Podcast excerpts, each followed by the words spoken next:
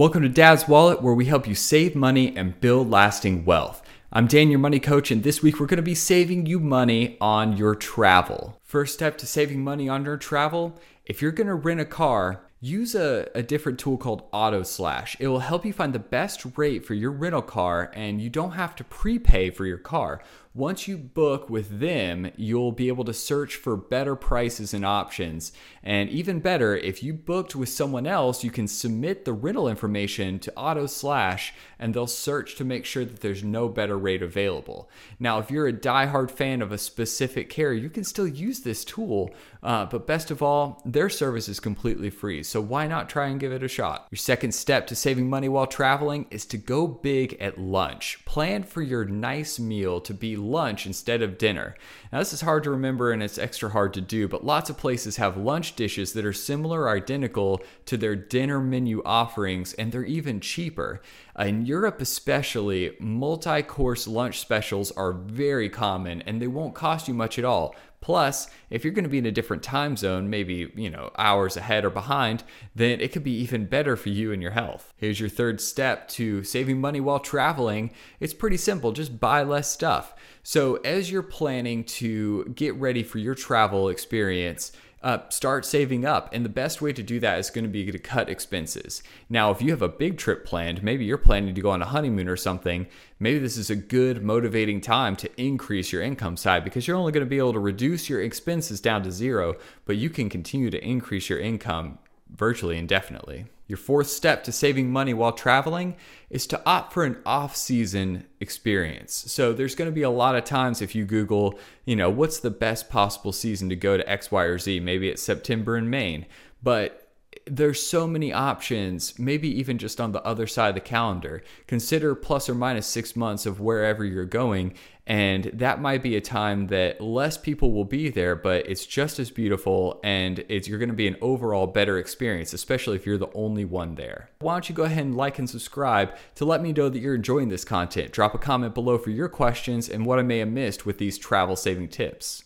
Here's your fifth tip for travel saving it's going to be to fly on an off peak time. So, what I mean by this is over the weekends, Thursday, Friday, Saturday, you're going to find the biggest uh, expenses. And it's pretty easy to, to gauge this when you log into your airline that you plan on using and look at all the different flight options. Shift around those days and see how much you could save uh, by leaving a day earlier or later. And so uh, I also use things just like simply Googling the different travel times and options, and they're going to be able to provide you a better resource for what to expect when traveling during a specific time and season. I recommend logging on using uh, Chrome and using an incognito tab so that you're not being tracked on what you're searching for so that airlines and travel companies can't jack up your prices and then also really look at all the different ways that you could be using other portals. Maybe you have a credit card with a travel portal on it. Maybe you could use a third party service. It's going to help you get better rates depending on where you're going and when. Our next travel saving tip is finding a home away from home. So, uh, the first default selection for most people, especially if you're maybe in your 40s, 50s, 60s, or higher, is going to be going to your favorite hotel chain no matter where you are in the world. And oftentimes that's going to be more expensive and sometimes a worse experience than using one of these clear services that are so popular now Airbnb, VRBO. There's all these different ways that you can be having a more personal experience or maybe something off the beaten path. And so it could save you money and be an overall better experience. I can't think of a better win win than that. Our seventh travel tip for saving money is going to be book activities ahead of time. Now, if you're someone that loves things like cruises, you probably know how expensive and impossible it can be to book an activity when you arrive at a port. And that goes for if you're flying and you're going to be spending weeks or months in a location as well. You need to be planning far in advance, especially in our post COVID world where we see so much travel happening and there's just not as much supply to meet the demand for all these different experiences in different destinations. So get out there and do the research ahead of time on what you would like to do and go ahead and book in advance so that you'll be ready the moment you land. Our next tip in travel saving is going to be look for those free experiences. Think of churches as free museums. They're full of art. There's all kinds of sculpture and architecture and history built into them. And oftentimes you can find people like docents at church that are just there to explain all the history that you're going to be able to experience in some of these free places or places that you can access with a small donation. So go ahead and look up ahead of time. There's tons of reviews out there for how to find entertainment and fill in some of those gaps in your travel schedule with things that are going to be off the beaten path and are going to save you money, but maybe are going to provide a, a surprisingly rich experience. Our next travel tip for saving money is going to be to rely on locals. Now, if you have an Airbnb host, uh, we had this great guy named Luigi in Rome. I kid you not, I double checked. His real name really was Luigi, mustache and all, and he was amazing. He wouldn't just tell us where to go, he'd introduce us to his friends at local restaurants that we already had picked out. Now, finding someone like this isn't impossible. You can check right in the reviews from the places that you're going and you're staying, and they're gonna have these people. I mean, I know that I'm someone that is gonna drop a review, let everyone know that Luigi's the man, and he's gonna help you find exactly what you need in town. And so, eh, you know, in those situations where, you know, one time, you know, my wife needed crutches because she like tore an Achilles while we were in Italy and it was an awful experience, but it made it a little bit nicer to have a great host and a great local who knew which pharmacy was actually open at a specific time to make sure we got what she needed. And so, you know, it's also for the unexpected. It's for those times where you have things that you didn't plan for and is going to make your overall stay just that much better when you look back on and say, well, that's not how we planned for everything to go, but we still had a great time no matter what. Here are the four types of bank accounts that everyone, including you, should have if you don't already. Here the we go. first account is a traditional checking account. A traditional checking account is likely where your paychecks are going, where you pay your rent, where you pay other bills, and where you allow to manage a lot of those transactions. It's recommended that you don't have all of your savings in your traditional checking account because it has such low or no interest in some cases that you're actually losing money. Especially Second these days. Account that you want to have, and everyone should make sure that they have, is a high yield savings account. A high yield savings account, you'll often see the acronym HYSA, is a type of savings account. Typically, it's offered through like online services, essentially not brick and mortar stores where you can go into your bank. I use Discover for mine and I absolutely love it. What's great about a high yield savings account is that it has about eight times higher interest than a traditional checking or traditional savings account. Oh, at so least. It's a really great place. Plus, it's insured for you to keep things like your emergency fund, any of your short term goals that you're saving for, like a new car or a vacation. The third account that you should have, regardless of what age you are, is a retirement account. The types of accounts that you should consider is something like a 401k if your company offers it, a Roth IRA if you want to consider going individual, or a SEP IRA if you are freelance. A retirement account One, two, is actually a type of an investment account. It's made up of stocks and bonds, etc. But what's really great about a retirement account compared to just regular savings or even investments is that one is that it has a lot of tax advantages. Essentially, what that means is that the government incentivizes you to save for your retirement by offering tax advantages, whether when you invest or with you withdraw, there's a lot that you can benefit from. The second that's really great about retirement account is that the sooner that you start, no matter how young you are, you can really use time to your advantage and you can take advantage of compound interest. So you should make sure that you are investing in a retirement account if you are not already. And you got to actually invest the money. You can't just drop it in there and expect it to compound. You have to have the cash invested in some sort of portfolio of stocks, mutual funds, bonds, etc. And then last but not least, the fourth account that you should have considering, and I would actually recommend them in this order, is an investment account through index funds. So index funds is also a type of investment accounts made of stocks and bonds, but what's great about an index funds is that it allows you to have like lots of indices, that kind of mirror where their stock market is going like the S&P 500. So essentially you don't have to A be super knowledgeable about the stock market and B you don't have to cherry pick which indexes or which stocks are going to be best for you. It allows you to have like a bundle of the top investments that are kind of mirroring the stock market and a really every one of these accounts is so key. Now you're gonna have to have a checking account, and there's an amazing number of people out there that are unbanked. They don't have any checking account. It's just cash under the mattress. The second step, high interest, uh, high yield savings accounts. it, these days with interest rates so high, getting into a two and a half, three and a half percent interest rate is wildly possible. And we're talking about hundreds of times difference compared to a normal checking account to an actual high yield savings account. And when you have that emergency fund, it's important to not put it into some retirement account or investment or some bond that you're going to have to pay a penalty to pull it out. Instead, put it in a high yield savings account and you're going to be better off in the short and the long run. And with these retirement accounts, you know, there's uh, there's potential for an employee match. There's all these tax benefits, and that's something that once you have your in your emergency fund and your debt relationship under wraps, then it's time to really start attacking that retirement plan. We're talking about 15 to 25 percent of your income should be going into those to max out what you you can apply into those accounts each year. And then finally, yes, index funds are a great solution. I also think that these days a lot of stuff is on sale and so diversification is what she's getting at with these index funds where you can be buying an index that provides an S&P 500 where you're investing in 500 companies all at once but there's also different types of strategies, whether you're going into growth funds or blue chip value funds. And so there's all these different types of uh, options out there, and your strategy is going to depend entirely upon your tolerance for risk. Your long term goals and how long you have to be able to invest in those. I'm going to share with you guys one of the most impactful mindset shifts that I had in my 20s when it came to my relationship with money and personal finance.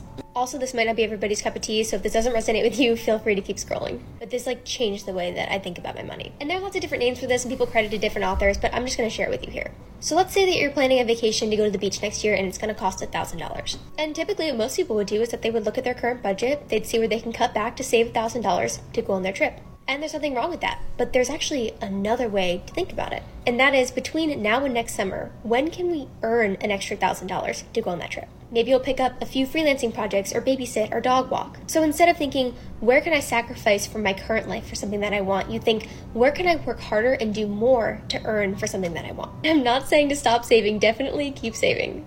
But just try it out and see what you think. I couldn't agree more. Savings are for some of those big ticket items that you have on your horizon. Uh, five years from now, I need a new car. Um, 10, 20 years from now, I've, uh, you know, my kid's going to college, those kind of things. And, uh, and for emergencies in the short run, I need three to six months of my monthly expenses stored up in an emergency fund in case something comes up that I didn't plan for. But you know, a, a, vacation is different, and I want to take it one step farther. Not just think, uh, what, how can I hustle and sell some things uh, online? Maybe I ha- can do a garage sale and make a, a few bucks. Well, my family for the next 20 years, every year is going to want to go to the beach, and it costs me at least two thousand dollars to do that. Now, what if I could uh, accumulate enough cash in one year? to be able to buy a, an investment of some form, whether it's real estate or stock or whatever. And that is going to cash flow from me. I'm going to have either dividends or cash flow that's going to be able to cover that expense for me year over year. And as it grows and, and my expense grows with inflation, so does the value of this uh, this investment. And so that's another way of thinking about it. I don't think that you need to necessarily try to have categorized different assets in your life and and specifically target them but it's the mindset that's important that it's not always about just uh, dollar in dollar out it's it's something about trying to have your income, this uh, this stack of dollars, be able to work harder for you, so that when you have those bigger expenses coming down the pike, when you want to take your family on vacation year over year over year, you're not thinking to yourself, "Well, I can only sell so many pairs of shoes to be able to pay for all these different vacations down the line." Want to hear something that will make you feel better about yourself? Absolutely. Okay, fine. I invested in a Roth IRA for over two years, every single month, and it took me dating someone in finance to realize that I had never invested anything. I had just deposited money. I never bought a single stock. I thought it was automatic. I thought it was automatic. And that assumption is so common But here's here's the other problem that that I see there is that you're almost doing everything right. You're almost doing everything you were told to do. You got this Roth IRA, you're putting away for your retirement. I mean, you can't fault someone for that. That's a good thing. But it took this person dating someone in finance to really sit down, look at what they were invested in, look at their plan, look at their goals, and realize where their shortfalls were. And that's the real problem here is that it's it's not so much about their relationship with just that one investment account it's their relationship with their financial health holistically it's that they don't have enough people in their lives that are coaching them, that are advising them, that are training them along the way to make sure that they're not just reaching their short term goals, but they're really knocking those long term goals out of the park and having a life better than they ever imagined could be possible because that's possible it is possible for so many people get so many of us get caught in these kinds of traps where we just didn't know uh, a key element to some function of our financial health and we missed out on a huge opportunity. So find yourself a circle of people find yourself advisors and uh, and attorneys and and coaches just like just like us here. And so we coach people on making sure that they're getting the most out of their financial money journey towards their goals. Our Q&A for today, am I insane for thinking about taking 3 to 4 unpaid months off just to travel? The background I'm 25 years old, living in Northeast United States, recently paid off $50,000 in student loans, and now completely debt free. Around 75K is saved for retirement, and $10,000 is liquid, meaning they have cash that they could spend on 10,000 ish Costco hot dogs if they want to right now today. I'm thinking about leaving my current stressful, well paid job at a tech company in a few months and finding an opportunity abroad on Workaway or HelpX, something where you can like basically live on a farm or a hostel abroad and for a couple months and then the resulting income that you have you can travel around with. The expenses would be around $1,000 a month during this period but it wouldn't be able to save as aggressively as I have been doing. Still, I think it would be extremely fulfilling experience. I currently rent, so I'd be at the end of my lease. I don't have a car to unload, and I'd be trimming down on possessions so I could easily keep my belongings with family while I'm away. I'm also a dual citizen and could legally work in Europe for this period. Is this something that'd be worth pursuing or just reckless? Has anyone had experience doing something similar? My short answer is to do it. Go do this. I mean, you're you've you've thought of all the variables. You you're you can work there, you can have the income, really pay attention to your expenses versus taxes. You're at the right age. I can remember when I was almost exactly this age taking a summer and doing the whole backpacking through Europe thing. I mean, it was some of the most valued time I had in my life, in that chapter of my life, in my 20s. And if it's possible for you to be able to do something like this and that you're going to be able to you know you set yourself up for success because you are in a field where you can find a job just you know in theory that easily coming back. This is a great time for you to take it take it as as an opportunity to learn and grow. Maybe um maybe package this away in your mind that you could really help this be a, a career builder for you too.